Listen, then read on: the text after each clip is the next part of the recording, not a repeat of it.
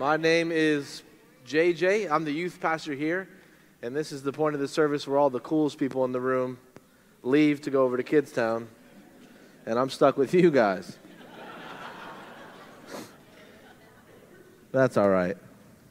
God uses you guys too, so. Well, for those of you who do not know, um, we are in the end of a series that we've been working through as a church right now called Dangerous Prayers. It's been a pretty fun series to be a part of. It's one of my favorite series that we've done as a church for like a lot of reasons, but one of them is, is the participation part of it. The fact that in service today, the same way that we've done the last few weeks, we're going to give you an opportunity to not just hear about prayer, but to actually pray. It's a great opportunity. And to make it happen, what we've been doing is we've been shortening the message a little bit, which is like my greatest strength. right? Less words and straight to the point. That's what they say about me. That laugh was a little aggressive, Phil. but for those of you who have not been here, during this sermon series, I want to give you a little bit of a recap. I promise it's going to be a little bit of a recap. Pastor Kevin has been teaching us what, what I would call like really short prayers, like two word prayers that we get to, as a body, pray together. He's kind of been unpacking what those prayers mean. We started with a, a pretty good prayer. All of them are founded in the Bible, so that's how you know they're good, because Kevin didn't come up with them. They're in Scripture, all right? And the first prayer was, Search me. Search me. It's, it's a prayer to be so fully known by God. Search me, Lord. That the God who created you would get his hands dirty. That he would get into your life, that he would get into your heart, that he would dig up the soil and that he would know exactly what he's working with, that he would make it known to you. It's a powerful prayer, but it doesn't. Maybe you're thinking, that sounds real safe. Why are you calling this dangerous prayers? Well, don't worry. It gets less safe. The second prayer, break me. Break me. It's a prayer to the God who knows a little bit about being broken, who was literally broken for you. It's a prayer to that God that you would be broken in your own life, that God would help you to figure out what it looks like to die to yourself so that you can live through God and that God can live through you. Break me. Gets a little, little dangerous. And then the third prayer send me. Send me. It's a, it's a prayer to the God who is in the business of getting people, asking that God would use you to do it. That you would be sent into the world so that you can be a blessing. The ultimate call the first covenant that you would be blessed by God so that you can be a blessing to people. It's been a pretty fun series. And today, we're getting into what will be the last of these short prayers. Lead me. Maybe it doesn't sound dangerous yet. But as we continue to pray these prayers for ourselves, for our families, and for our church, lead me is the prayer that came to mind. It comes from Exodus, which is one of my favorite books of the Bible. There's a lot of good ones. But this one is so good that it's like Genesis is the first book, right? It's the book that tells us right off the bat who is God? What is God up to in this world? But then Exodus comes in, and Exodus kind of tags onto it. And, and we see God as this creator, this God who forms us, who calls us, who blesses us. And then in Exodus, we get this God who redeems us. This God who starts off the book by saying, I've heard the cries of my people who are enslaved to Egypt. And, and they had been enslaved, the Bible tells us, for like 430 years. 430 years, the people of God have been enslaved to Egypt. And this is the book that tells us about how God steps into the midst of that. And when God does it, God starts off by finding this, this broken man who was on the run named Moses. You might have heard of him before. And God uses Moses, God meets Moses, God calls Moses, and he says, I want you to go on my behalf to talk to the leader of Egypt, to go talk to Pharaoh. I want you to go speak to him and tell him, I'm done playing. I want you to let my people go. In this this battle unfolds. One of my favorite parts of, of this, this story is that there's actually a moment in Scripture where it says that God tells Moses, You have had your mighty hand on my people, and my mighty hand is going to grab it back. It's this powerful recognition that, that the world sometimes seems strong but there's this like cosmic arm wrestling match going on. And as Exodus unfolds, we see God win that battle. That God's people are actually freed from Egypt. But while I was reading through it again for this sermon, I had a hunch that turned out to be wrong, but in a good way. I started thinking about what it must have been like for Moses to be sent by God to go to Pharaoh. We get a little bit of a look at what Moses is thinking when he we asks God, he says, Why me? What makes me the right person to go do this job? And God doesn't even answer that question. God doesn't say, Well, here's what makes you right. God says, I'll go with you. And when Moses goes and he meets with Pharaoh, I started thinking about my own life and my own call to ministry. And I started thinking about how, how we get to this prayer where we say, okay, Lord, send me. And sometimes we're really good at answering that call. We're really good when God sends us to go. Not all the time, but we can look at moments in our life, most of us, where God has tried to send us somewhere and we went. Moses was in this kind of a place. So I thought, God, you said that you would go with Moses, so I wonder how many times you spoke to Moses. For those of you who are familiar with the story, Moses goes and he speaks to Pharaoh, and he Pharaoh doesn't let the people go, so God says, All right, it's about to get real then. Here's what I'm going to do I'm going to show you how much more powerful than your gods in the, the world that you've set up I am. So God steps in and God says, I'm going to start to unleash these plagues that all have their own reason. They all represent something, a battle between me and your gods and how I'm going to win it. And while these unfold, there are these 10 plagues that God empowers Moses to go be a part of when Moses is sent to release God's people, to, to call for Pharaoh to release God's people. And I thought, you know what I bet I could find? Is that it would make a lot of sense to me if when Moses went to speak to Pharaoh, first Moses had to speak to God. So I went and I looked, right? And, and every time that Moses went to go speak to Pharaoh, all 10 times that Moses went to go speak to Pharaoh, it starts by saying, The Lord said to Moses which I think matters, right? Because God doesn't just send Moses, God leads Moses. It might have been a different story if Moses said, All right, I got you, God. I'm going to go and I'm going to go talk to Pharaoh and I'll be back. All right, bye. I'll take care of this for you. But he doesn't do that. He goes to Pharaoh because he talked to God.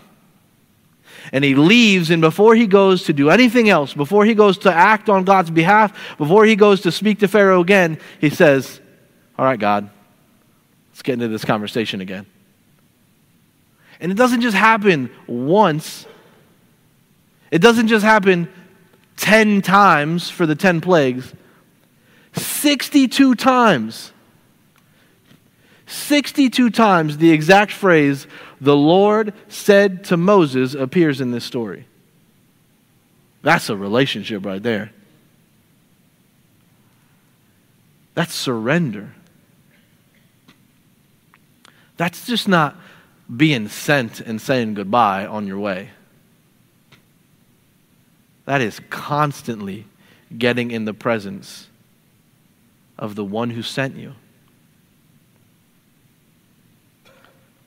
Read with me Exodus chapter 13, verse 18 is where we'll start. And it says, So God led the people, led the people around by the desert road toward the Red Sea. The Israelites went up out of Egypt ready for battle. By day, the Lord went ahead of them in a pillar of cloud to guide them on their way and by night in a pillar of fire to give them light so they could travel by the day or by night. Neither the pillar of cloud by day nor the pillar of fire by night left its place in front of the people. This is the word of the Lord. It was October in 2016 when I first received an opportunity to interview for a full time ministry position at a church. I actually got two opportunities. Two different churches reached out to me to ask if I would interview to be a pastor at their church, and I was excited. One of them was in South Portland, Maine. That's a beautiful place. They asked me if I would come and be their children's pastor, if I would lead their kids to the Lord, exactly what I had been trained to do up to that point, and I was feeling pretty good. The other church was this small town church in, in a place that I'd never heard of before, in a place that I couldn't even pronounce correctly. And it was nothing like any place that I had ever been before. I'm from St. Petersburg, Florida, which is in Tampa Bay. That's a city. It may not be the biggest of cities, but it's a city. And then I went to school for seven years in Nashville. Nashville, Tennessee. Now, that's a city. South Portland, it's a city. This other place was Ephrata, Pennsylvania. Y'all, they had more horses and buggies than they did buildings. For those of you who don't know how the story unfolds, I actually took the call to South Portland. And I was excited. I knew at that point that God had called me to South Portland, Maine. I still know that. I still believe that God called me there. It was pretty fun for a little while, honestly. You know, being a children's pastor, being a, being a pastor full time. People called me Pastor JJ now. That was pretty cool. And there were days where I did things like really well. That was crushing the pastor game. I wrote my own curriculum, right? I put together the worship sets for children's church. I led chapel and I did puppets and I wrote the whole script for the puppets too. I painted the children's area. Man, I, I started new ministries. I continued old ministries. I was like crushing the pastor game for a little while. It was awesome. But there was something missing, like the whole time. I felt myself getting tired. And, and if I'm being honest with you, I'd only been there for like a year and a half, but I knew what burnout felt like. It was like really hard some days. You guys know what that's like. You guys have worked probably harder than I worked when I was in South Portland, Maine. I was getting exhausted. I was doing really good at doing all of the things that I had been trained to do, but I wasn't praying anymore. And can I confess something to you? I wasn't really that good of a pastor either.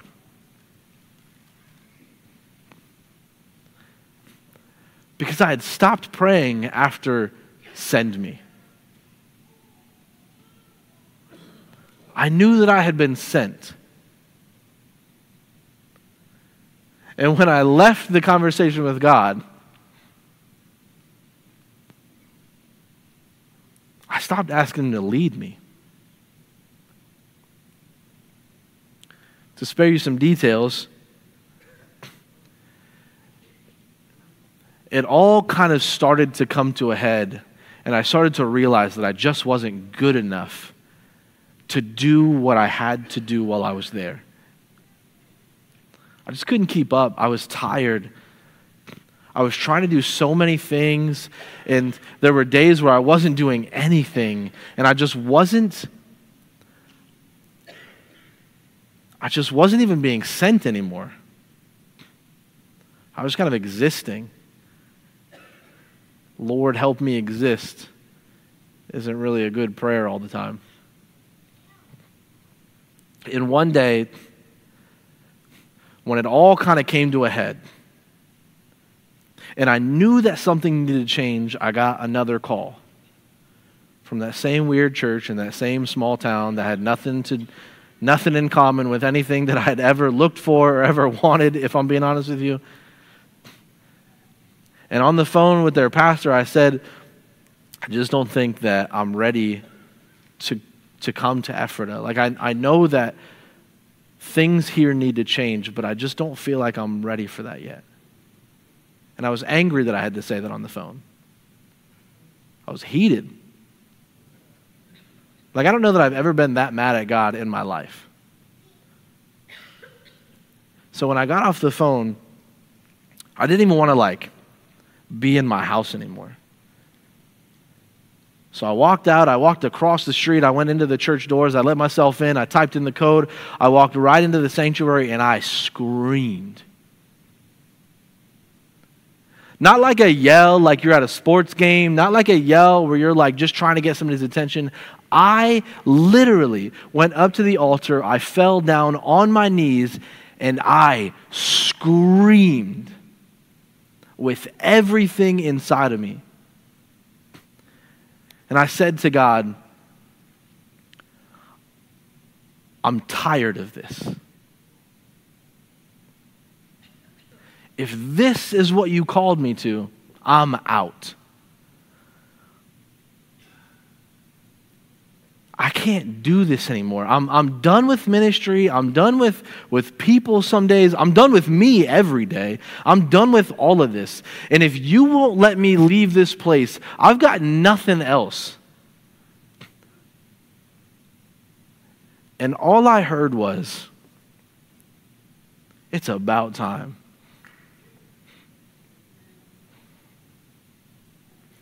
It's about time you stop trying so hard to be sent.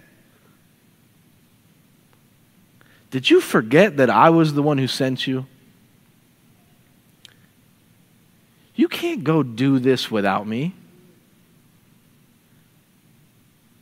Did you think that sending meant saying goodbye while I sit here at the desk and wait for somebody else to show up so that I can send them off to and I just sit here by myself just just signing papers, just sending people out to places?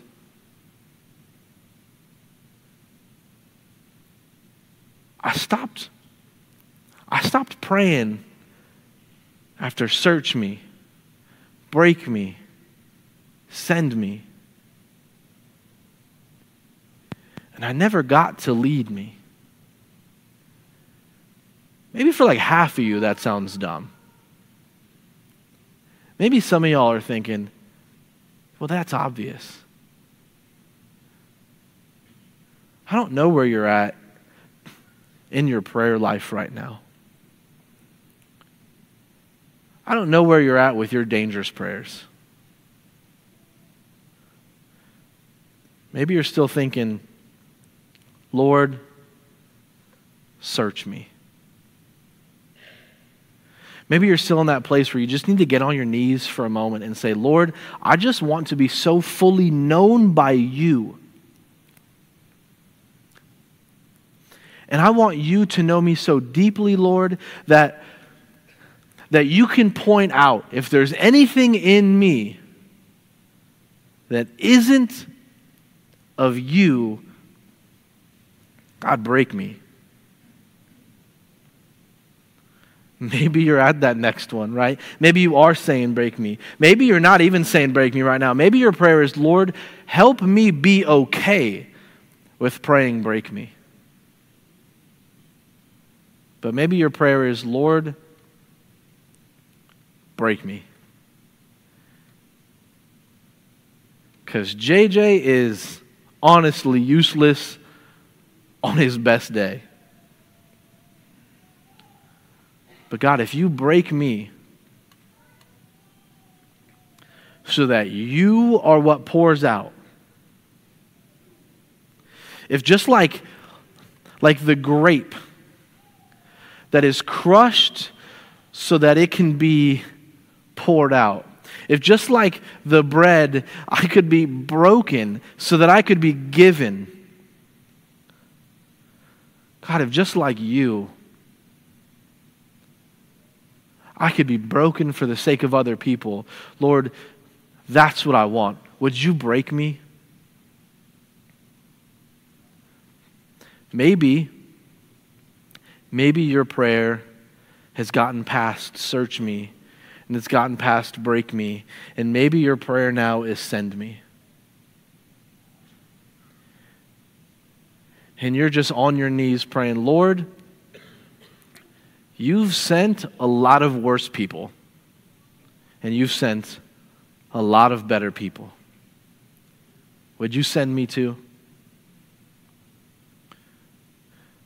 Would it be the case that when I walk out of this building, when I walk out of my home, when I walk out of my school, my workplace, Lord, would it be the case that whenever I'm walking out of some place, I'm being sent? Whenever I walk into some place, I'm being sent? Lord, would it be the case that when people see me, they see you because I'm on your mission? Would the God who is sent send me? But maybe you prayed that. And if you have, then maybe you just need one more thing. Lord, when you freed your people from Egypt, you didn't just send them, you led them. And God, I'm going to be honest with you, some days it feels like I'm just wandering in the desert. Yeah, I've been freed from some things, but I don't know what I'm, what I'm doing, what you freed me for. But Lord, lead me.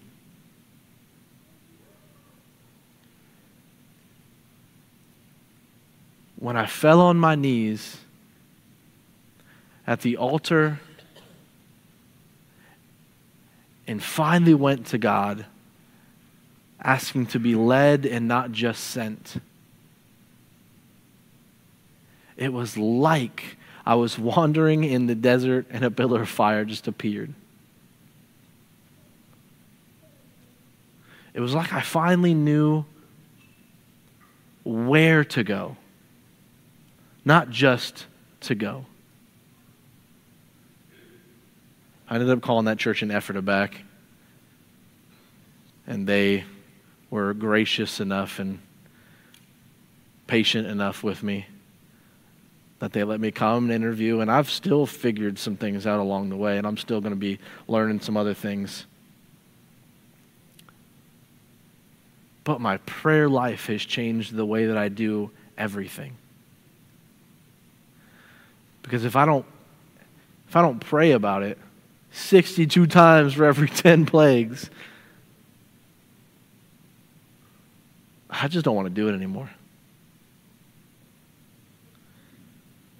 God, if you're not leading me, don't send me. Because it's not going to be good for anybody. I'd like to invite the worship team to come back up here so we can get ready to pray together.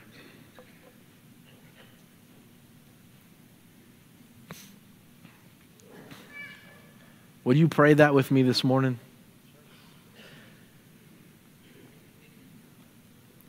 I don't know what's going on in your life. I can tell you what's going on in my life.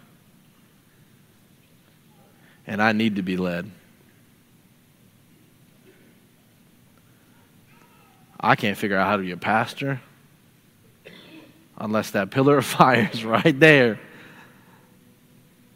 I can't figure out how to be a husband I can't even figure out how to be a friend.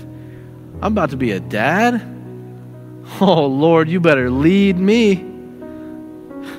I'm still trying to figure out how to get this thing into shape. Oh, but God, you've searched, you've broken, you've sent.